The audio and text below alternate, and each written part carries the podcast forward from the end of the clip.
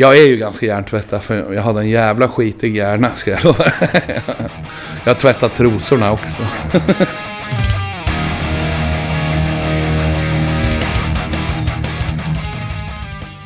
Sådär, äntligen var det slut på det här sommaruppehållet och dags för ett nytt avsnitt av Rockpodden. Riktigt, riktigt kul att du har hittat hit. Jag har spenderat min sommar med att resa lite grann och en av dessa resor tog mig till Oslo för att träffa Hans-Erik Dyvik Husby, eller Hank von Helvete som han är mer känd som. Han gjorde ju sig ett världsnamn när han under många år stod längst fram på scenen i Turbo Negro. Men sen så valde han att hoppa av där för några år sedan och har sedan dess stått på lite musikalscener och spelat eh, Cornelis på film och en massa andra prylar. Vi ska snacka lite om det. Vi ska också snacka om hans minst sagt brokiga liv och eh, allt det där blandas upp med en rad sköna ämnen. För det här blev ett möte som jag njöt till fullo av. Så jag tycker vi rullar igång direkt bara. Det här är avsnitt 49 av Rockpodden. Skönt att vara igång igen. Jag heter Henke Branneryd och jag önskar dig en mycket, mycket god lyssning. Nu är vi där. Är jag med här? Ja, Ja. är du med? Ja. Nej, perfekt. Jäklar alltså. Shit, ja men vi kör bara tycker jag. Ja, absolut. Bara börja. V- vad hette stället? Kulturpubben? Kulturpubben i Lilleström. Eh, mellan Gardermoen, alltså Oslo Airport och Oslo. Där sitter vi. Här sitter du och Jag jag. och Hans-Erik Dyvik Husby. Ja, Also known as Hank von Helvete. ja. Shit vad trevligt att få träffa dig. Det var länge sedan. Ja, det var... ja, det var ett helt liv sedan. Ja, fan. Hur mår du? Söndag eftermiddag är det? Ja, eh, jag mår egentligen eh, bättre än jag skulle. För jag var tvungen att jobba så mycket den här helgen. Okej. Även idag morse på Ja. norsk radio. Så eh, jag har inte krökat hela helgen. Nej? Och det är juli. Ja.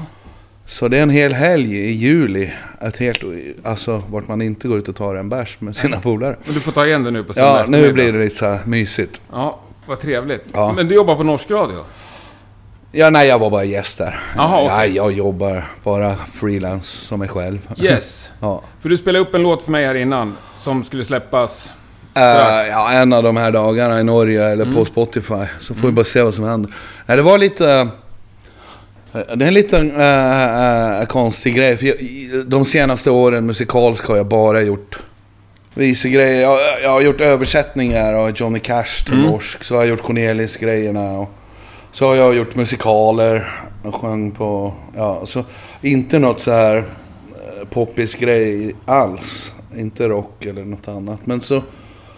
Så har vi en sån här festival som brukar, eller ska vara sitt första år här i Lilleström. eh, Det här året. Då kommer eh, vackra, unga Veronica Maggio Mm. och hälsa på. Men vi är lite...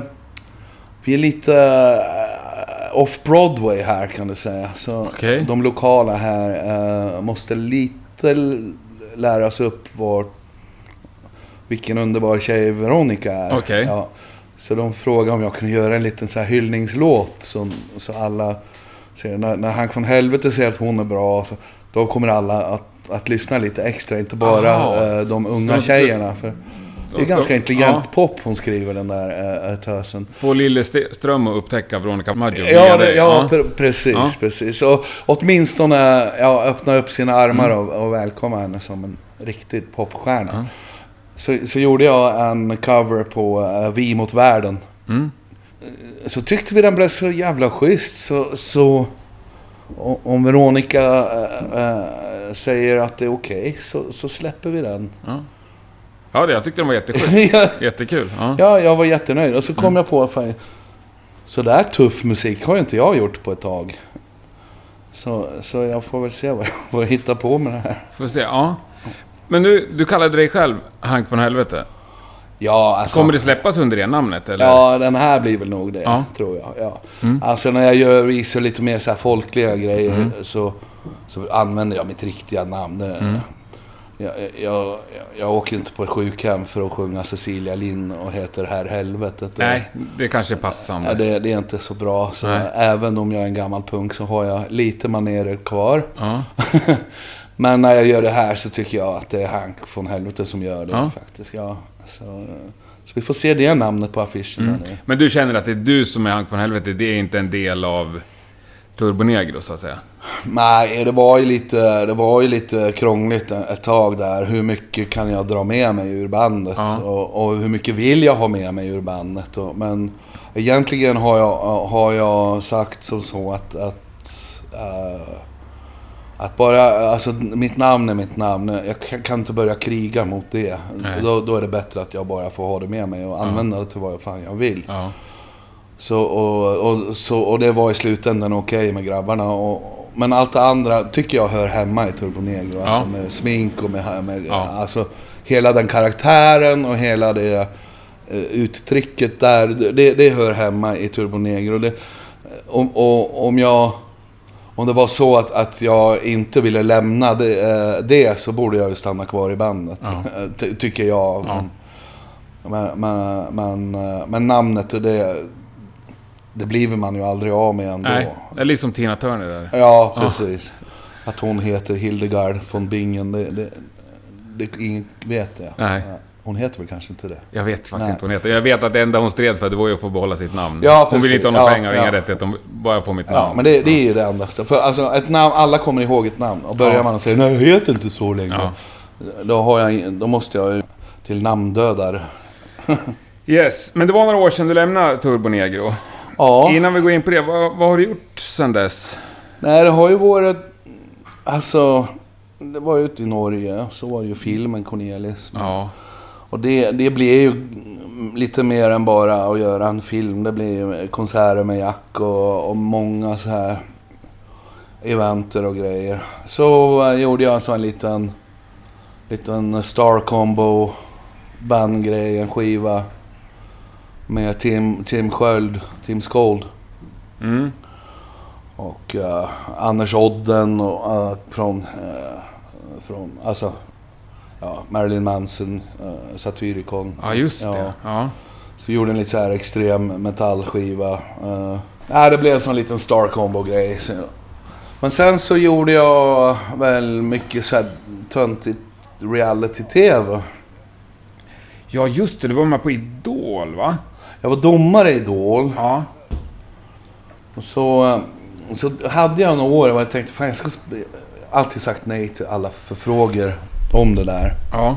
Alltså vill du vara med i Let's Dance och vill du vara med där och vill du vara med där. där. Och, så, och så fick jag för mig att nej nu ska jag ta, ta en period nu och säga ja till all, alla förfrågor Okej. om reality. Jag ska bara kolla vad Ja. allt är. Vart det hamnar, ja. Ja, vart, vart jag hamnar. så, och det blev ju eh, två säsonger Masterchef och Middag med stjärnorna och något som heter Stjärnekamp som är någon så här idol för etablerade artister, vart vi gör Aha. olika genrer och... Ja, mycket så här te, fol, folklig linjär tv-grej. Mm. Ja. Sen så har jag lirat Cornelis Mm. grejer hela vägen. Och så kom ju den Sällskapsresan, den musical. Mm. Tog ju två år av mitt liv. Mm. Eh, Då fick jag ju pendla mellan No- Norge och Sverige. Mm. Och nu är det ett halvt år sedan jag var klar i Stockholm. Så, eh, så nu är jag bara hemma så ja, gör jag olika grejer. Så jag har gjort några kokböcker på grill. Okej. Ja, och haft egna grillprodukter i, i livsaffärer. Ja, ja. Men är du grym på att laga mat? Jag är jättebra på att laga Ja. mat. Ja. Härligt. Det ser man ju. Jag Ja, typ- ja. Man kan ju Det är också två- bara tycka om att äta i och för sig. Ja, men eh, när jag, när, när jag eh, lagar mat så, så äter jag det själv också. Ja. Då, då är jag jätte... Alltså, när även jag gillar mitt... Men det där, vi, vi ska fastna på det här med vikt. Du sa att du gick upp 25 kilo för Cornelis-filmen. Ja, ja. Och det gjorde du? Ja. Ja. Inte fan om det var möjligt att gå ner alltså. Nej. Nej. Du har, du, har bara fortsatt gå upp, Alltså, eller? vad är det väl, åttonde gången jag ska börja på något Ja. diet eller nå- Nej men det är... Kom ihåg, jag är en sån här gammal pundare. Jag har väl viljestyrka som en... eh, som en fjäril, tänker jag. Så, tycker så lätt synd om mig själv. Ja. så... eh, och sen så var ju det att, att gå upp i vikt märkte jag gick jättesnabbt inför filmen. Ja. Alltså. Det var 25 kilo på två och en halv månad. Alltså. Men hur gjorde du då? Nej, inget. Det var bara att... Men två och en halv månad, det är sjukt Alltså, snabbt alltså. Ja, Men något måste du ha gjort. ja, jag åt ju jättemycket käk då. Men, Ja. men alltså, jag, jag vet inte fan. Nej, du bara käka. Jag bara käkade. Ja. Jag tänkte inte så mycket på det heller. Det var bara så här. Nu tänker jag inte på det alls. Så. Släppte efter, så att säga. Ja.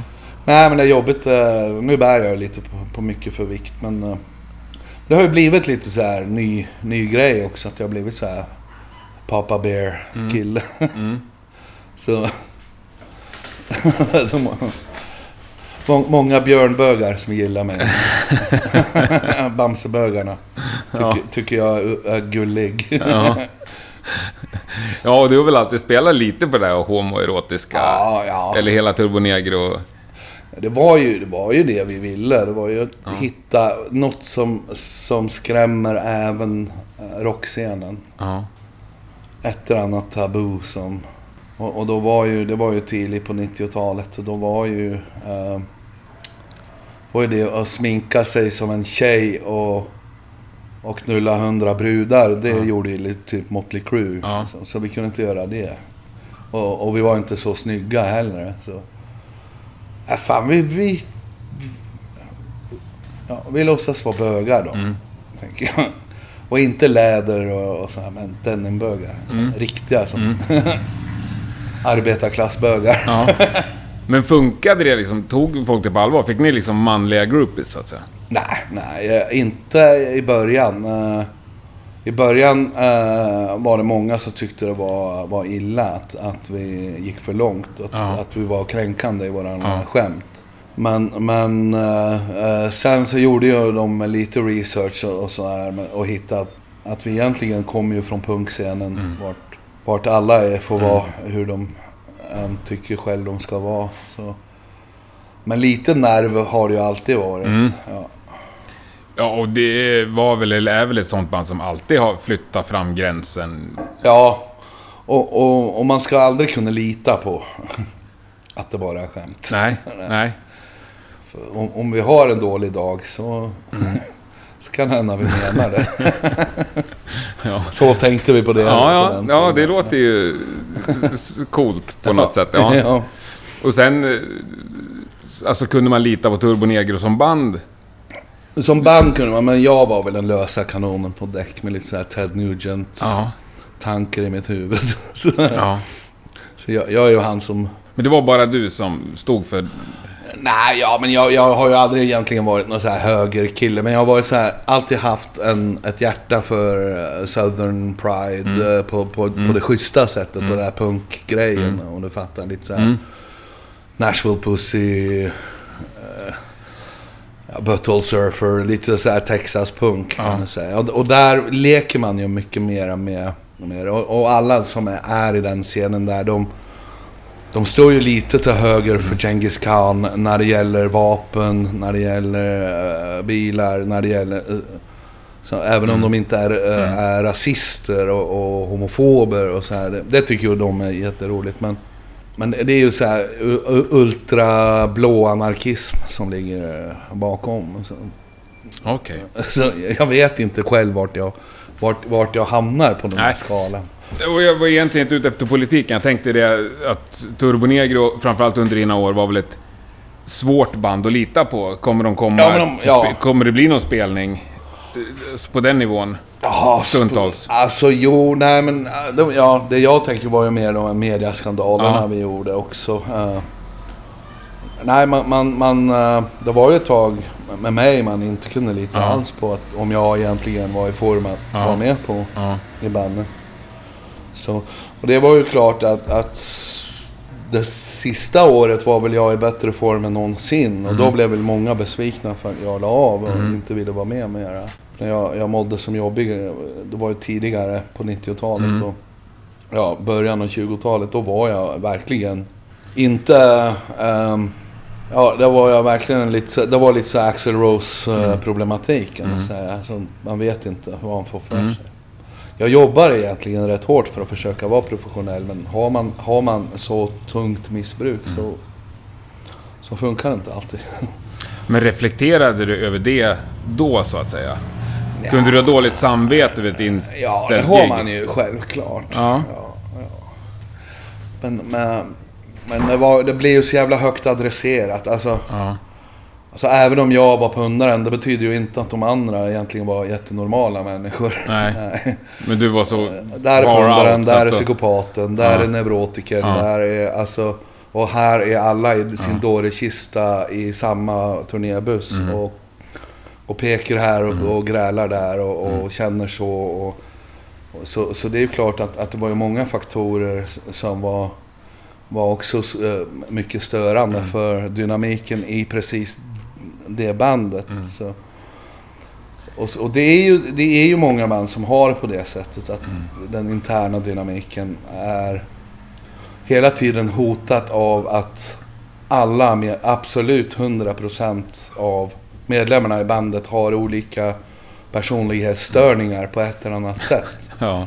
Och borde egentligen aldrig varit på samma planet. Och nu ska de vara i samma band. Alltså, men så har du andra exempel på, på band vart, som jag känner, artister som bara Åh, jag ser verkligen fram emot att komma på turné med mina bästa vänner. Och, alltså, så var det ju aldrig med oss. Det var som, "Åh, Aldrig? Here we go again. Fuck. Så. så.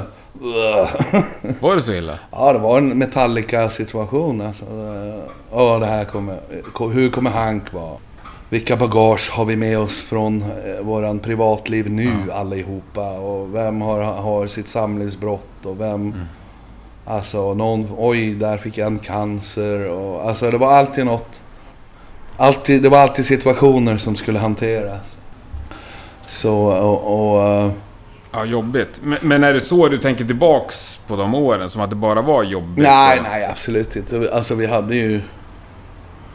Det, det var jobbigt nog till att jag tänkte, ska jag i, överhuvudtaget överleva så, så är jag tvungen att- bara lämna det här. Ja. Åtminstone för ett tag. Men det var där 98? typ, Nej, det var, nej, det var faktiskt 2009. när- Ja, sista ja, ja, avhoppet. ja. Så, ja. Nej, ni- 98 var mera så här eh, spruta i armen, måste akut ha en paus. Liksom. Det, det tror jag hela de som känner våran historia är ganska medvetna om. Men Det många har frågetecken om är den senaste eh, exiten jag gjorde. Och, och som var helt och hållet mitt eget, min egen kreation kan jag säga. Att jag, jag lämnade eh, för ett tag och det taget blev längre och längre. Och nu är det väl ganska permanent. Um, men, men även då var, var det så här, ska jag inte vara beroende av heroin eller metadon från vården, eh, allt det här, så, så kan inte jag ha, ha det psykosociala spelet i, på turné. Det betyder inte att jag, att jag hatar hela världen och hatar mitt band eller någonting. Det var bara att jag, jag har inte ryggmärg att, att eh, tåla det. Bara. var bara erkännande. Ja. Och självklart när, när jag har lämnat så saknar jag hur mycket som helst grejer med det. Självklart gör jag det. Alltså, Gör du det fortfarande? ja, jag saknar konserterna, jag saknar ju typ att kunna mind controlla typ 50 000 pers. eh, eh, Alltså självklart. Och det, och, och, och det hoppas jag ska vara ett sundhetstecken på att, att, jag, att jag saknar det. Att man ska vara bra tokig i, i huvudet Ja. för att hata sin publik eller hata den magin man kreerar med och skapa den här rockentiteten som var. Alltså, det måste jag ju vara stolt över och Ja, ja, verkligen. Och, och, Jag vet, jag såg eh, på Hultsfred 2003. ja, Ja, jag var och Hultsfred var ju en av de mest magiska. Ja. festivalerna för Turbo Negro. Det är alltså... Jag har varit i alla möjliga tillstånd själv personligen och stått på, den, på scenen på Hultsfred. Och det värsta var, då var jag hur abstinent som helst på 90-talet. Hade och riktigt så här missbrukare som inte fick sin dos. Ja, okej, ja. Skaka och, och kräks och så. Gick jag på scenen där och allt var bara helt magiskt i två timmar. Så. Och, och jag var världens lyckligaste snubbe. Och så gick jag Asien och så var jag lika dålig igen. Men, men Hultsfred vill alltid stå för mig som, som en, en, en av de festivalerna som betytt mest för, Mm. för mig. För Mm. vi började på minsta scenen tid, på mitten av ni- 90-talet. Och ända upp med huvudscenen med, med värsta, största succéerna. Och sen där, ni gjorde väl comebacks, första comeback-grejen där va? På Hultsfred. Ja, 2002. Ja, ja. Och tillbaks 2003. Så. Det är då du kör det här mellansnacket som är med i Resurrection. Ja, det här... Stackars... Det har varit fyra år slitis mellan liv och död. Men det finns en sak som har hållit mig levande. Ja, fingerknulling där. Ja. Och sen fick jag stackars vackra Astrid Lindgren sina figurer gå, genomgå rätt hårt. eh. Jaså, det har jag Ja. missat. Jag indikerar ju att farbror Melker kanske inte bara var snäll med alla barnen på Saltkråkan. Men lite sådär. Där var du ute på djupvatten i Ja, Sverige jag var alltså. på jättedjupt Ja. vatten. Men... ehm, Ja. Det är nästan så att yttrandefriheten inte gäller när vi kommer till Astrid Lindgren. Nej, nej, och det var ju därför också. Det, det blev ju ganska uppmärksammat i, Ja. i, i svenska pressen. Eh. Och sen så gjorde vi en grej på Svenska Kungahuset, kommer jag ihåg. Eh, Det var väl på uh, Münchenbryggeriet i Stockholm, blev ju värsta härvan. Och, nej, världens värsta perversa uh, skämt. Och, Okej. ja, nej, jag, jag vill inte säga Nej, mer. då släpper vi det. Nej. Men när du tänker på den perioden och de eh, affären eller vad man ska säga, media upphaussningar som blev skandaler kan vi kalla Ja, ja. det. Som, ja, hur tänker du kring det nu?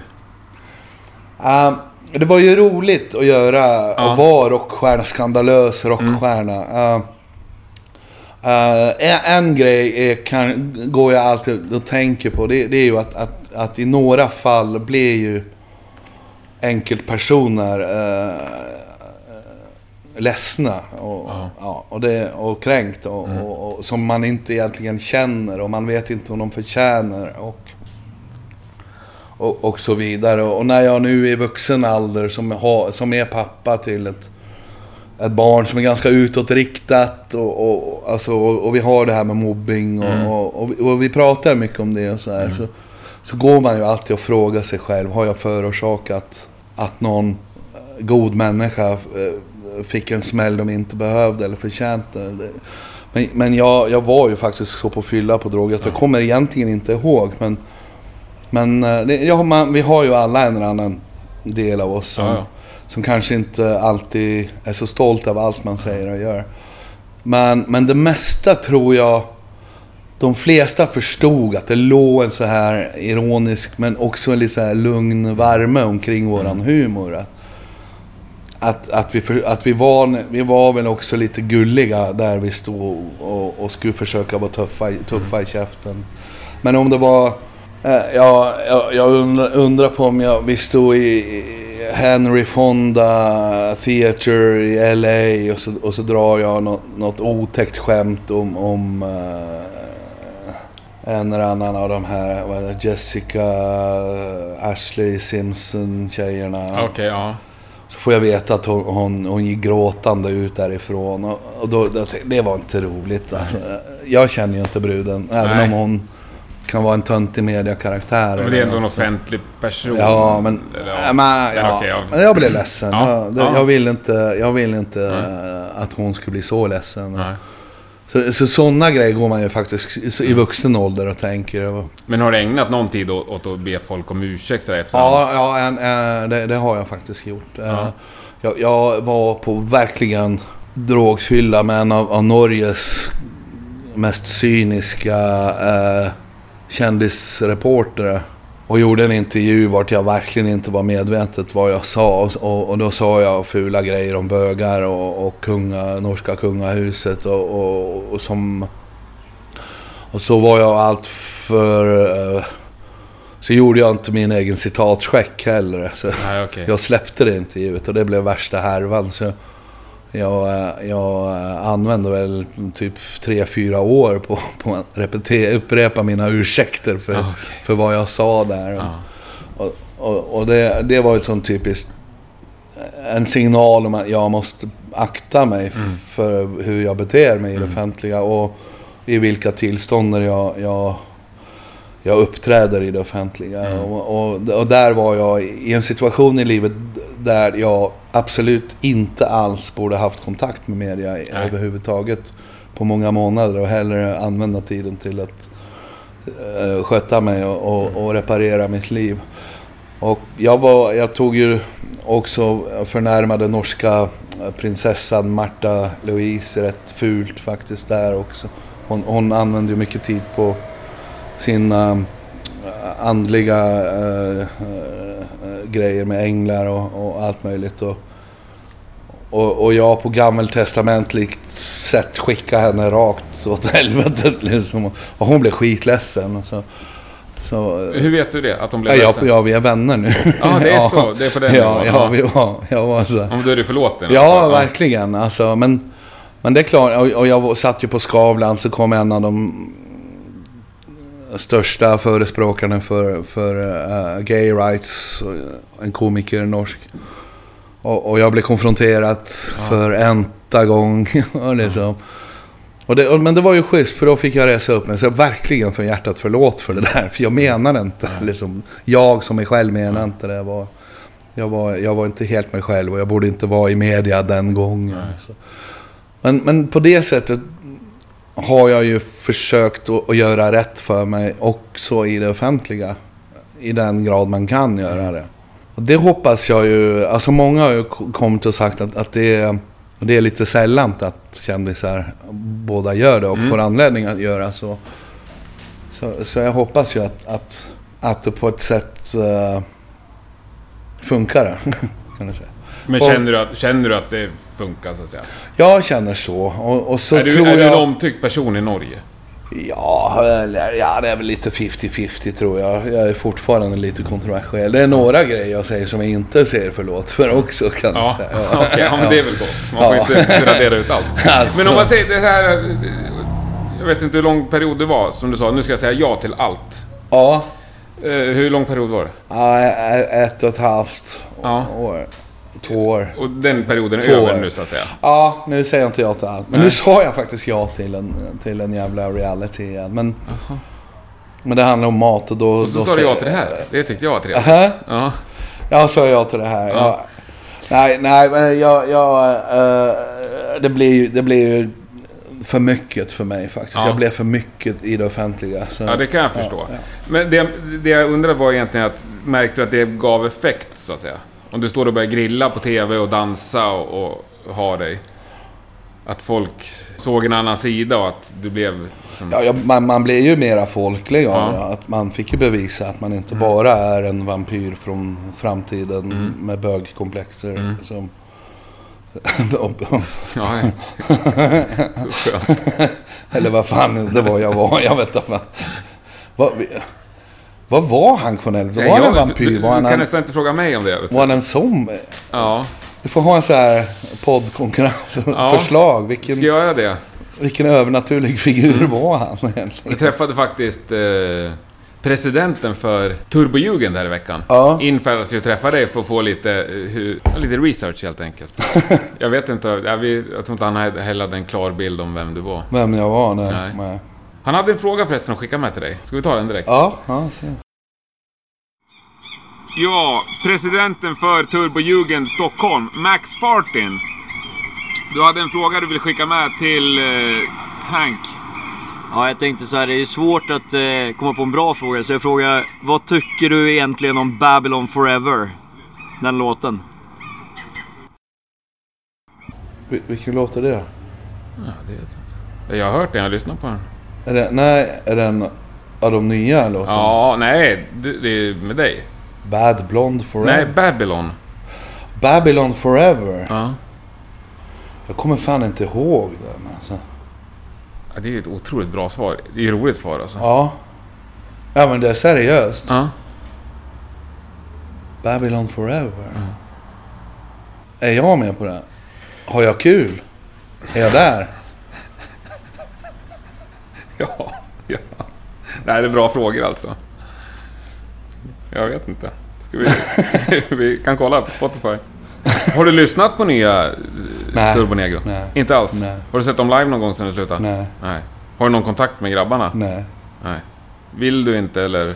Nej, det är väl... eh, Vi, vi är väl inte helt eh, där att alla vill krama. Nej. Utan att jag vill gå my- mycket mer in i det. Det är inte alla som, som tycker om att jag lämnar. Nej, okej. Nej.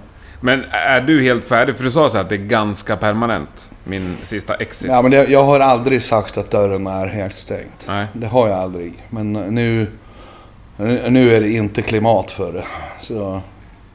Men så får man ju se rockhistoriskt på det. Men det har ju hänt med andra band att man såg aldrig några... Ja, Den är från Party Animals. Det är väl din skiva? Och jag Party Animals, Ja. det är? Aha.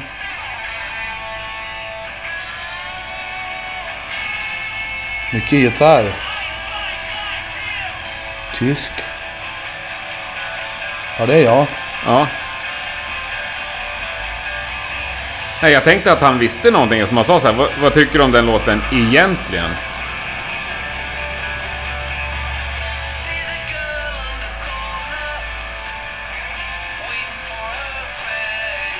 Det är väl det sämsta vokalarbetet jag måste ha gjort i hela min... Ja, jag, jag vet inte heller. Ja, men, ja, det, det, det, det... Ja. Ja. Nej, om det ligger något dolt de har upptäckt så, så var inte jag med på det. Så det Nej, jag, jag, jag vet inte heller Nej. varför. Jag frågade inte honom varför Men jag, jag gillar inte vokalen där. Jag, Nej. eh, Och så tycker jag att det var för mycket... eh, den försöker för hårt. Ja. ja. Den, låta, låten, den låten där försöker lite för hårt kanske. ja. Men det var väl det, Party Animals blev en, en skiva vart vi var lite... Vi var väl lite så desperata för att hålla uppe den där uh, leather-känslan Mm. som... Som hade egentligen... Vart, vart Euroboy på ett sätt fick sin vision igenom för Mm. första gången på ett sätt. Scandinavian Leather. Och, och så var det att hålla uppe det, det momentet. Och försöka vara lite mer grandiosa än vi egentligen är, eller var. Uh, jag måste komma ihåg att, att musikaliskt sett så, alltså vi, vi lirar ju bra och sådär men... Men det är ju inga så här. Det är inga mil- multimillion dollar eh, production med Queen Nej, säga. nej, Men ni, ni var ju på... Ja, så var vi på den vägen och, Ja, och då var kan ändå- man bli lite desperat och Ja. lite knäpp i skallen av en. Mm. Åh, allt måste vara... Eh, och, och Retox blir ju på ett sätt svaret på en- en mycket, mycket mera så här, grisig, simplare, lite mera punkig grej. Lite mera back to the roots kan man säga. Medan eh, Animals och Leather var ett, nästan ett försök på att vara lite matigare än vi egentligen är, kan man säga. Så, men det är klart, det här... Alltså man måste ju inte lyssna på mig, för jag är ju galet självkritisk på allt jag Ja. gör. Så, och det är lite svårt. Det- det- Jag tror väl egentligen det är bara Euroboy som har den förmågan att faktiskt hylla sina... Alltså hylla det vi gjort Mm. på, på, och hit, komma ihåg vinklingen att det är ganska fet rock'n'roll ändå. Och det är faktiskt ganska tufft att vi vågar göra så och, och sådär. Men, men jag, är, jag är alltid lite sådär min, min egen... Jag är ett offer för norsk kommunism. Man ska inte tycka att man är så bra. Det, är det som vi i Sverige kallar jante. Janteloven, ja. men den, den... Ja. Och det är ju egentligen en ganska sån här röd jantelov i, i Norge och Sverige. Det, det, är inte, det är inte fascism, det är mer så här du ska vara precis som alla andra. så, Ja. men, eh, nej men jag, jag... Ja, när jag lyssnar på den nu så tänker jag, nej det var kanske inte den... eh, Jag hade ju faktiskt glömt hela låten. Ja. På det är ju också i sammanhanget otroligt roligt. Ja. Ja, faktiskt så. Ja, det var ingen låt ni körde live och sådär? Det nej vi gjorde Nej, inte det. Det borde nej. ni inte gjort. Vi, vi gjorde inte det, nej.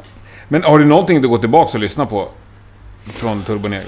Omöjligt för mig att låta bli, för när de spelar Turbo Negro på norska radior så, så är det bara det gamla med mig som, som lirar. Är det så? Ja. Och ni snurrar på radio fortfarande? Ja, den de- snurrar ganska hårt Jaha. faktiskt. Ja. Och, och speciellt om somrarna när, när killarna giggar på festivaler. Ja. Så, så, eh, så man får ju lyssna på sig själv. Men det nya har jag typ nästan inte eh, satt mig in i. Jag har hört några låtar men inte som... Nej. Men det är ju också lite mentalt att jag bara... Ja, ja. Lämnar man ett hus så stänger man dörren efter sig på ett sätt. Så, Absolut, jag köper Ja, det. Det är ja. snyggt. ja. Ja. Så... Jag vet bara att det- är, alltså det är Turbo Negro, det är tufft. Ja. Mm. Det, det är, alltså det är godkänt, det vet jag. Ja, kanon. Ja, men... Det här med drogerna, du är ganska bekväm att snacka om det eller? Ja, Är du less på det också? Ja. prata om det? är lite, alltså jag, jag lämnar ju lite debatt, jag hamnar ju lite i en debatt om hela Ja. grejen. Och, och, alltså vilken vård ska man ha och... och Ja, och den jag- grejen jag blev ju också... Och rehaben min var Ja. ju då, min rehab var ju Narconon som är kontroversiell på det andra hållet. Scientolog- Scientolog-linkat. Och, så hamnar jag igen och, och, så pratar jag mycket om psykvården och, och det här med farmaceutiska lösningar på livets problem. Mm. Och, och lite omedvetet, men också lite på jävel, så hamnar jag väl i en debatt jag egentligen...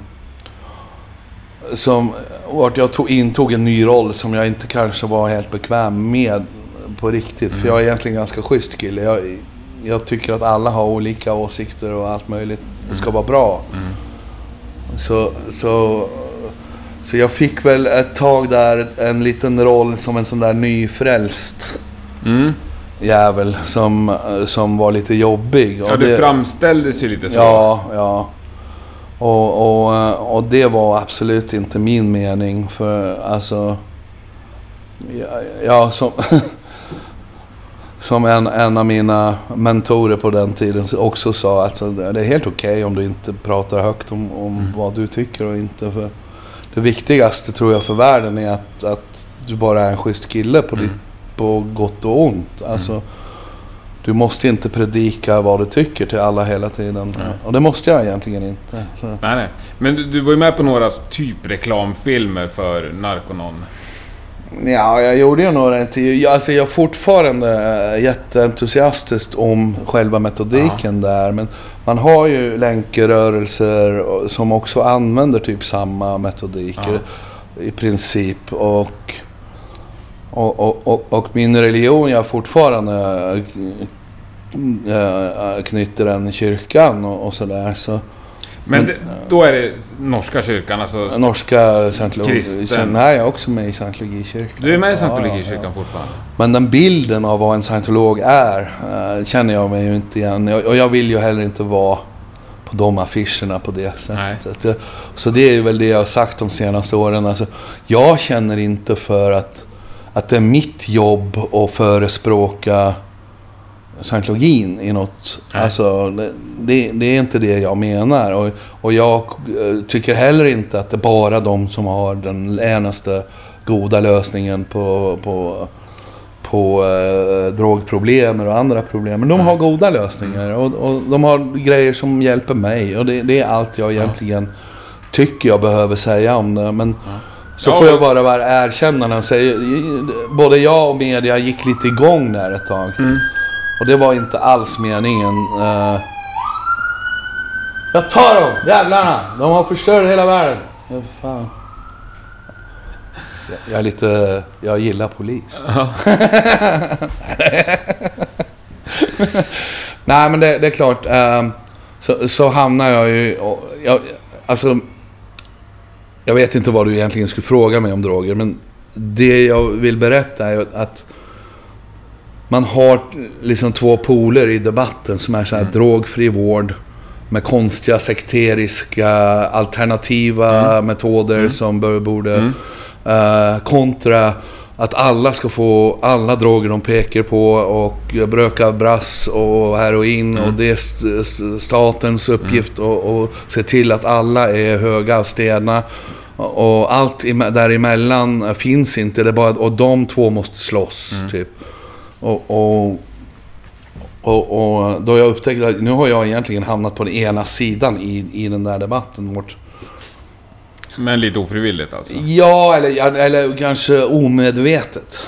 Men eh, jag... Ja, min erfarenhet av droger är ohyggligt begränsad. Och jag...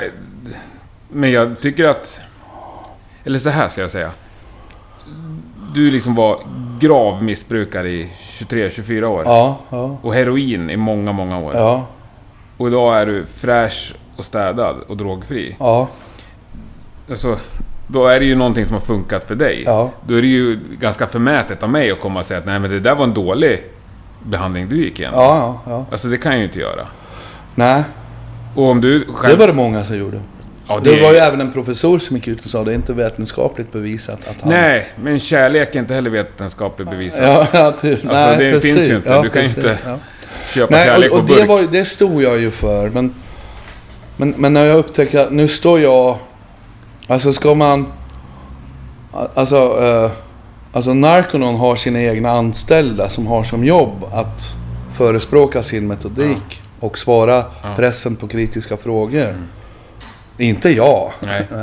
Och min Och religion, om det- jag är med i Norska kyrkan så, så är det ju... äh, Så, här, äh, jag är med i båda Norska kyrkan och scientologikyrkan. Okej. Ja, ja, det, det, är- det är helt okej. Det, Det kan finns man, ingen det kan man. Nej, det finns nej. ingen. Du kan vara muslim och vara med i scientologikyrkan. Ja. Det, det, fun- det funkar på ett annat sätt. Men, men eh, den norska kyrkan, eller svenska kyrkan, Mm. de har ju anställda som ska stilla upp till debatter om, Mm. Om hur kyrkan, vilka beslut som fattas där uppe, bisperna gör och vad fan. Och detsamma gäller ju scientologikyrkan. Så när jag får massa frågor som jag, jag vet inte fan, liksom. om du fattar. Ja, jag förstår. Ja, vad, vad Tom Cruise gör. Jag känner, alltså... Och, och vem som slutat och är arga där och... och alltså... Alltså, och så, och så, och så börjar pressen att ringa mig istället för att ringa... Så, men det här måste ju ringa kyrkan. Ja, men det kanske blir roligare för att du är ett känt Ja, ansikte. precis. Och då märkte jag, ja men... Jag har egentligen aldrig sagt rösta på scientologerna. Nej. Det, det har jag aldrig sagt. Nej. Så jag, jag blev lite så här, fuck you alltså. Ja, och det är ju en, För- en omstridd religion eller Ja, ja, organisation. men ni eller... tycker jag fortfarande... Ni, ni tycker jag har blivit en eller annan så här eh, robotisk sektgubbe. Men okej, kom, kom på, på Bröderna Olsson och, och Gallican Shots ikväll så ska jag fan med spöa er. För det kan jag fortfarande göra. liksom. Och jag drar mig några järn och, och då blir jag arg. Och då vill du inte fråga mig de här frågorna för då spöar jag dig. det, alltså, så, va- så mera sekterisk blev inte killen kan du säga. Ja, Ja. du säger det själv nu så. Ska jag så, Men ja, ja, jag, nu, Nej, men jag nu gick det- jag igång här. men, ja, men det är jätteintressant. Jag, jag tycker det verkligen. Och jag kan ju jättelite om scientologerna liksom. Men jag, jag blir som person nyfiken på allting som det talas så ganska hundraprocentigt negativt om. Ja, ja. Då, då växer, då växer nyfikenheten med och tänker här måste det ligga någonting. Varför är alla dessa miljoner människor med? ja. Då måste det vara tufft. Ja. på något sätt. Och jag tänker att här är ju en mediabild som är liksom skruvad Ja, ja. utan att jag, jag har någon aning så växte en nyfikenhet. Och det, Ja, men det var ju därför jag allt. blev punk i början Ja. också. Där, och de läser jag mycket skit om. De måste jag lära mig Ja. känna. Ja, men det här, de har ju fan ett poäng. Någon slags liten protest. Ja. ja. Och så det är ju en punkreligion på Ja. det sättet. Så. Nej, men, ja, men jag har ing... Alltså, Men du är stabil i din drogfrihet idag? alltså, jag sitter nu här och, och, super en bärs med dig. Men, Ja. så värre är ändå inte det. Men, Men det finns ju ändå många före detta narkomaner som Ja. inte sitter och tar några bärs Ja, en söndag nej, eftermiddag. det är många som inte pallar det heller. Men eh, för mig går det jättebra faktiskt. Ja. Och, och det kan jag göra. Och det, Varför tror du att du kan göra det när många inte andra för kan? egentligen, när jag slutade med drogen, så dro, slutade jag egentligen med Subutex som var en drog som var mig givet Av... Eh, av vården. ja. Och, och innan det var det Metadon. Mm. Så, och genom typ 12 år fick jag egentligen drogerna levererat från staten. Ja, okej. Och det var mera det, var det fysiska beroendet som på ett sätt höll mig nere. Men, men jag var egentligen så jävla trött på hela grejen. Alltså, det, det var ju inte det funkiga livet på gatorna som action gangster Nej, pundarkung Nej, nej. jag slutade med. Det var ett, rent fysiskt beroende av en mig statlig given drog. Så jag tror det, det var det att jag saknar egentligen att bara ha lite lugn och, och, och kunna, kunna leva ett liv vart jag kan resa vart jag vill. Och, och, och själva, själva rusen från heroinet och så, det saknar man ju inte även då. Alltså, så, så jag tror egentligen jag var ganska mentalt färdig med färdig med, med själva drogens positiva effekter också. Ja. Så, så nu, jag kan inte tänka mig något mer tråkigt nu än att det som... Nej, nu ska jag ta hur mycket heroin som helst. Eller nej, på tiden med lite brass. Alltså, nej. Jag, jag, jag tror... Och det tror jag faktiskt att... Hade det inte varit för att man får så lätt tillgång på vårddroger. Så tror jag rätt många av dem som fortfarande är beroende eh, över 35 års ålder. Många av dem eh, ville tidigare bara växt från hela problematiken och bara tänkt, men det här orkar jag inte med. Det här, det här var tufft när jag skulle vara rebell. Men, så, och det är ju därför jag varnar lite mot eh, substitutionsbehandling. Att, att det kan ju hända att några egentligen bara inte vill vara beroende alls. Och då ska man inte skära alla över en kam och säga ja du är beroende resten av ditt liv. För jag tror många, många bara växer från sig hela eh, hela suget på, på att vara sån hög hela tiden. Så, så jag vet inte, det är bara mina teorier. Ja, ja. inte, Men du har ju ändå... eh, och mina erfarenheter. Men jag känner ju många nu som var rätt hårda pundare innan som nu bara växt, växte från sig. Jag blev vuxen, jag fick barn. Jag, Mm. jag, jag fick lite hjälp genom tolvstegsprogram och städa upp lite min, mitt förflutet. Och sen så var jag inte så jävla sugen på att vara pundare. Jag, var, jag ville egentligen inte vara så här. Och, och, när jag, och jag går inte och saknar det här hela tiden. Nej. Det är en myt att, att alla heroinister som har slutat med heroin går och saknar heroin hela tiden. Jag gör inte det.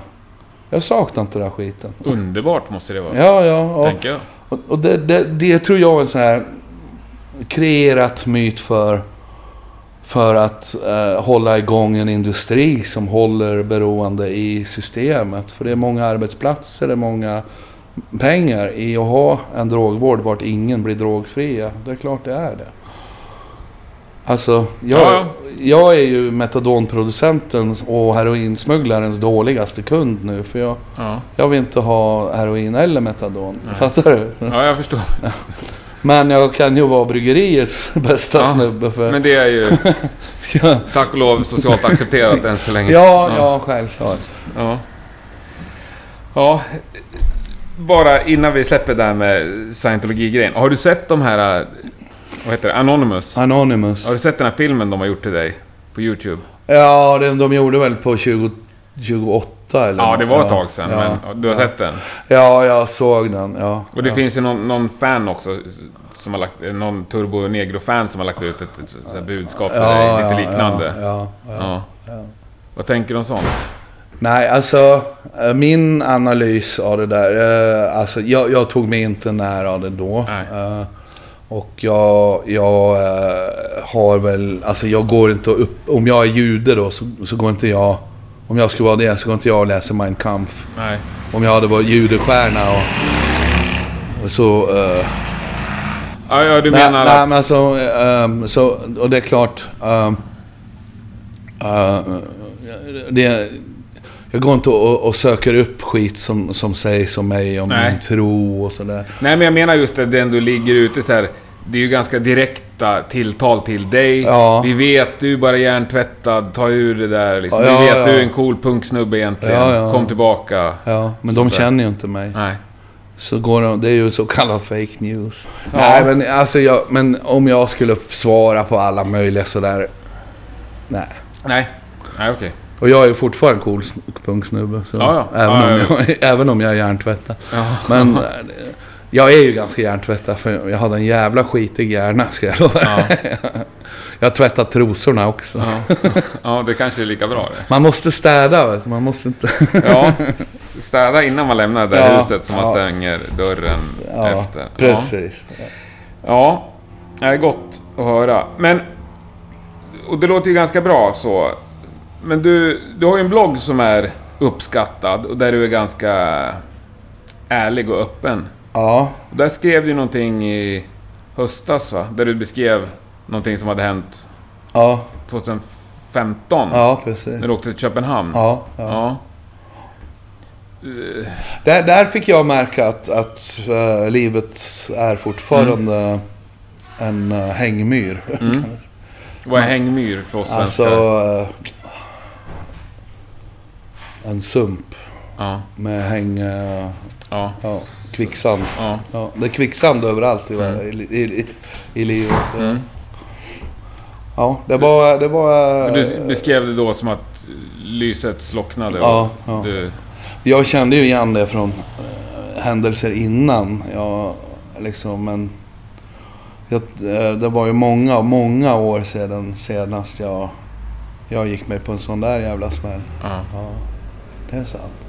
Men du gjorde inget återfall i droger då sådär? Alltså, då blev det ju inte ett återfall i droger. Då Nej. blev det ju ett droger som ett vapen. Ja. Okej. Man- Det är ju dödliga droger. Och du använde dem för att försöka ta ditt liv Ja, så att säga? Ja. Det var inte så att jag satt där två, tre veckor och... Det var, en, det var ett fall, kan Ja. man säga. Ja. Men... eh, vår herre har gjort mig till en liten tjock snubbe. Så att du överlevde det? där. överlevde det. Ja. Men det var, det var tufft. Det var Mm. det. Ja. ja, och starkt av dig att prata om det också. ja, jag ville egentligen inte för jag har ju barn och, och Mm. jag är ju ensam pappa. Och, och, men så var det, eh, var det lite viktigt för jag kollade på statistik med hur många män som helst som tar sina liv i, i Norden idag. Och Mm. de hörs inte. De, de har inte egna bloggtjejer och de har inga, inga kvinnliga journalister som gör eh, fyra sidors reportage om anorexi och, och bipolara små... Alltså, de här snubbarna här, de håller bara helt käft till de går ut i garaget och, och sätter haglan i käften. Ja. Ja. Och då upptäckte jag att, att varför vill inte jag som man behandlas på samma sätt med, Mm. med en, en suicidalitet i mig? Varför inte jag... Hur vill jag att de andra killarna ska få veta att det finns lösningar, det finns möjligheter att, att undgå att faktiskt dö, döda sig själv på. Då tänkte jag, jag litar inte på... Jag litar fan inte på eh, de här uh, hälsoskribenterna i tidningarna. De här brudarna som, som, som sitter och, och, pratar om, om, om egentligen tjejproblem. Jag litar inte på vården att de egentligen kan ta en, en arbetarklassman, trebarnsfar, uh, i ett samlivsbrott, inte få se sina barn, uh, jobba uh, skiten av sig och sitter bara med skulder och advokat. Uh, alltså, uh, någon måste säga att, att uh, det är helt okej och att det blir svart. Och det finns en annan lösning än att bli en, en klient eller en patient i samhället. Du kan fortfarande vara en man och en, och en resurs i samhället. Och eh, en bidragsytare på det sättet du själv vill vara. Som dina gener och dina hormoner och din uppdragelse dikterar att du ska vara. Och Då anbefaller jag hellre, alltså ring en, ring, alltså var nästan så här, ring en präst för fan. han har inga droger till dig, han har inga diagnos, han bara lyssnar. Och det var, det var det jag ville säga. Att, och oftast så löser det sig på två, tre samtal för en man på det sättet. Så, eh, så därför tänkte jag jag ska ta och berätta den där historien. Eh, Det var tufft alltså. Och eh, hoppas att, eh, att någon får någon inspiration att, att gå ut ur den där bubblan då. Eh, Den där tjänare förlorare bubblan om du fattar. Men du fick väl väldigt mycket positiv uppmärksamhet för Ja, det? ja, eh, riktigt mycket. Ja, och den spridde sig väl till Sverige också. Mm, ja, ja, i alla fall till mig. Ja. Ja, ja. Och, men det viktigaste för mig var typ så här 50-tals uh, nyskilda män som... eh, Ja, det var en konstig dag att få den bloggen på. Där Ja. jag satt Ja. med min hagla och pussade och Liksom. Det var... Och må- många så, ja, jag trodde... Jag trodde jag skulle dö den här hösten men, men nu eh, så fick jag, och nu på våren, så nu, nu har allt ordnat sig. Och nu får jag se mina barn igen och liksom, nu har jag fått tillbaks mitt jobb och, och så... Det är, jag tror fan det räddar några liv där alltså. Så, jag har en 30-40 pers faktiskt. Det är inte illa alltså. Nej, nej. Då kan du vara nöjd med ditt livsverke, Ja, känner jag. Ja, ja det, var, det var väl därför jag gjorde det också. Jag tänkte det sitter någon här nu som, som behöver den där. Mm. Men det är klart, det är inte bara sådana nära grejer jag bloggar om. Nej, ja, det, är ju en sån, det bor ju en sån där liten Alex Jones i mig också. Så, vem är Alex Jones? han Förlåt. är stora, vad den heter, eh, han konspirationsteoretikern i Jaha, USA. Så, ja. Som förnekar allt möjligt. Jo, men det gör ju att din blogg är rolig, för du är ju kontroversiell och du säger vad du ja, tycker ja, och... ja, ja, ja, ja. Ja, inte så rädd för att... Nej, jag skiter lite i det. Och jag, och, och, alltså, grejen är ju så här, jag kommer ju från en rätt konser, alltså, nu säger jag konservativ socialdemokratisk familj. Ja. Alltså. Men min farfar, han var ju arbetarpartist så det Mm. räckte. Var ordförande i flera perioder och satt i fylke, alltså i landsting. Och, och även... eh, och vi bodde ju i Lofoten och tror även en av eh, ministrarna under Olof Palme hade en son som kom och bodde hos oss. Jaha. Och alltså Helmut Schmidt kom och alla. Det var så här Mm. klassisk sossefamilj. Och det är ju där jag har min nästan politiska... eh, Hemvist. Ja, ja min, mitt fundament. Och, och, självklart var ju det idealerna, alltså det här med att folk ska, att, att fattiga ska ha en chans i samhället. Att vi ska bygga infrastruktur så alla kan få vara med. Och, och de, eh, de grejerna har jag fortfarande intakt i mitt hjärta då. Men, men eh, det är det där jävla pamperiet som, som man reagerar på. Det var även farfar innan han dog som var så här, fy fan. Bara man har partiboken i ordning så är man större än en Wallenbergare. Fy fan. Alltså. Så, och då blev jag lite så här. Fan, jag tror jag ska vara lite cowboy här. Ja. Ja, det är skitcoolt. Ni lurar inte mig. Nej, Jag vet hur ni tänker, hela gänget. Men fortfarande så, så känner jag ju många av de politikerna jag på ett sätt provocerar. Men och jag pratar med dem och de tycker själv det är roligt. För, Ja. Och tycker också det är nödvändigt. Alltså, Ja, det blir ju väldigt lite debatt annars. Om ja, alla tycker samma. ja. Ja. Så. Men har du nå Har du någon koppling kvar till liksom punkvärlden och rockvärlden? Du kör lite rockigt den här Veronica Maggio-covern, men har du någon musikerpolare kvar från det där? Ja, jag har ju det. Har du något band som du är polare med så här fortfarande? Åker du in till Oslo och kollar på något? Ja, inte så... Alltså jag var ju på några Backyard Baby-spel. Alltså Ja. tyckte jag det var...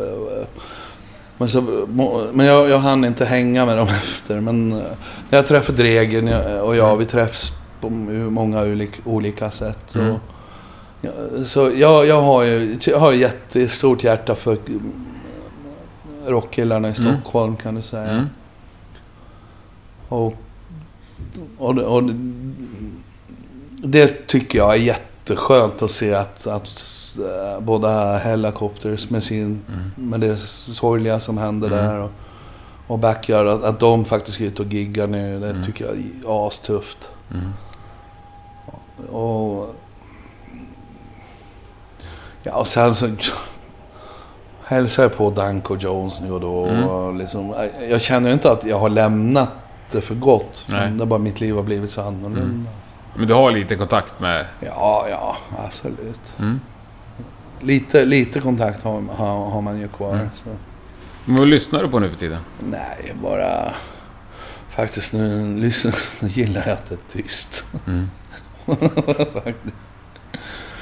Nej, jag, jag lyssnar mycket på, på mörkare grejer nu. Då. Lite så här Leonard Cohen och Johnny Cash. Mörka, mörka konstiga grejer.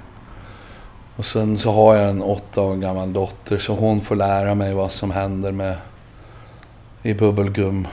Bubbelgumvärlden. Och det måste man ju alltid veta. Ja, vem, vem är vem i bubbelgumland? Ja, ja, lite koll är väl skönt På godisplaneten. Ja, ja. Så eh, nu tycker vi ju Ariana Grande är Mm. mm. alldeles extra. Det tycker jag ju faktiskt. Jag, så nu Men det är inte beroende- rent bubbelgum där. Nej, det är, Det är lite- ja, det måste ju vara lite Ja, intelligenta det är lite ja, ett bubbelgum i en askkopp. Ja. Ja, ja. Nej, så tycker jag ju... Ja, Maggio är tuff och... Men Ola Salo och jag har mycket kontakt. Eh, eh, med olika anledningar. Mm. Ja. Det var ju Jakob Skarin, hans brorsa, som skrev musikalen. ja Jesus Christ. Här Sällskapsresan. Sällskapsresan? Ja. Jaha. Tillsammans då med, med Bengt Palmers. Mm. Så men det känns nästan som... I Sverige är det lättare för mig att fortfarande ha mina rötter i rockvärlden intakt. Ja, för vi har inte sett dig i Let's Dance och Nej. Grillmästaren. Ja, Ja. men här räknar man mig mer som, som uh, damage goods. som aldrig kan återkomma. alla kan återkomma. ja, absolut. Du har ju långt kvar. Ja, nej men det har ju varit några eh, konstiga situationer. Alltså, Little Steven kom springande mot mig eh, på TIF Hotel i Oslo. Oh, you gotta sit down. We gotta do something right now. You and me, we gotta solve this problem. Vadå? We need to get you back in Turbo Negro. As fast as possible. Så, It's a big problem. Så, nej, nej, nej, men... Så, I don't want to. Where is Bruce? så, Ja, men det är stort ändå. Det är väl Ja, skönt, men det är det är väl skönt. att känna att folk Ja, vill ha ja. tillbaka ja, Allt men det, ifrån... det, det är ju en komplimang. Och Ja. så får man berätta att det är mer än bara, Ja. än bara töntiga grejer. Det är, det är ganska privata och känsliga saker. Typ. Mm. Ja. Men hur ser framtiden ut? Nej, alltså... Jag tror väl Trump kommer att bli skjuten. Sen tror jag Erdogan kommer faktiskt att uh, erklära krig mot EU och NATO. Och uh, så blir det en trefrontskrig mellan arabervärlden, västliga världen och Putin. Och sen så kommer eh, Norden att resa sig upp som den räddande ängeln och få igång FN, tror jag. Och så kommer utomjordingarna och landar och tänker, för då har vi upptäckt Warp Drive. Och så kommer jag väl gifta mig tre gånger till. Och vi upptäcker en teknologi som kan göra att jag blir 200 år. Så Ja, tre, fyra gånger till kanske jag var gift. Och... uh, finns det mer? Jo, så kommer alla bli veganer. Ja. Tror du inte? Jag Det tror, var kanske inte det du menade. jag tror ingenting. Ja, det, här, det, var, det var en öppen fråga och intressant svar, minst sagt. Eh, eh, vissa delar av det hoppas jag verkligen inte slår in. Andra delar kanske Okej, mer. whatever. Ja, Nej, min framtid... eh, jag vet inte. Jag, jag, jag är fortfarande där att jag entusiastiskt hoppar på riktningar och, och möjligheter och, och forskar fram på hur det här livet ska bli och hur min karriär kommer ända upp. Jag, jag blir väl lite klokare varje dag, men så blir vi alltid tre gånger mera frågestecken också för varje vecka som går. men kan du se dig själv stå längst fram på scen med 40 000 pers framför dig? Leda ett band? Ja, då måste jag ner typ 50 kilo innan jag orkar och hålla ett show.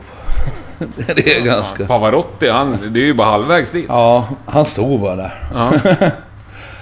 Nej, alltså ingenting skulle vara roligare än att ha en eller annan sorts succé som gjorde att det, det var möjligt. Men jag ser inte precis nu hur det ska gå till. Får du några frågor? Är det något så här band som hör av sig till dig eller artister? Eller? Nej, det var ju Little Steven då. Ja. nej, det, det, är ju, det är ju det. Men det är många... Det är inga etablerade... Nej, men det är många etablerade affärskillar som så säger de skulle pröjsa hur mycket som helst för att få Turbo tillbaka. Så, Mm. så liksom, vi gjorde ju aldrig Brasilien, Argentina, Chile, allt som Ja. sådana grejer. Så det är många som, som typ räknar på det och tycker att det skulle Ja, ja, vara det skulle vara det, det rätt stora historiska. Men, men, Men det blir de- också cyniskt. Ja, det, Det som jag säger, då, då, det, det, då, bara, då bara berättar jag för dem att det här är ganska privata och känsliga Mm. grejer. Och, och det är inte så att, Nej. Att vi bara ska göra något så. Först måste vi då eh, ja, börja prata och så. Sen så måste det ju make fucking sense. För nu är ju den nya killen Tony så pass etablerat. Att det är, det är så Turbo Negro är. Ja. Och det, det tycker jag... Det, det ska man inte bara förstöra i det överhuvudtaget. Nej. får man hellre sätta det i sin... Ja, i sina tider då. Mm. Så... Så... eh, men vem vet, jag... jag kan ju hända, kan hända jag blir så här mörk...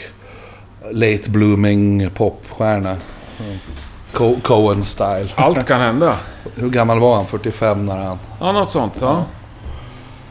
Ja, Ja, ja, det är bara att börja brumma då. ja du, har ju, du har ju ett namn redan. Ja, absolut. Ja. Nej, får uh, kolla på dina kommentarer vad de säger. Om de har något förslag. Får vi göra. Det ska bli otroligt intressant att höra kommentarerna på det här avsnittet. Ja. Men du, jag tror vi rundar av. ja, det kan vi göra. Stort tack för att jag fick komma och träffa dig. Självklart, tack Henke. Grymt trevligt. Ja, och, ja, mycket Du- kärlek till alla dina lyssnare och speciellt mina gamla och nya fans. Tack. Ja.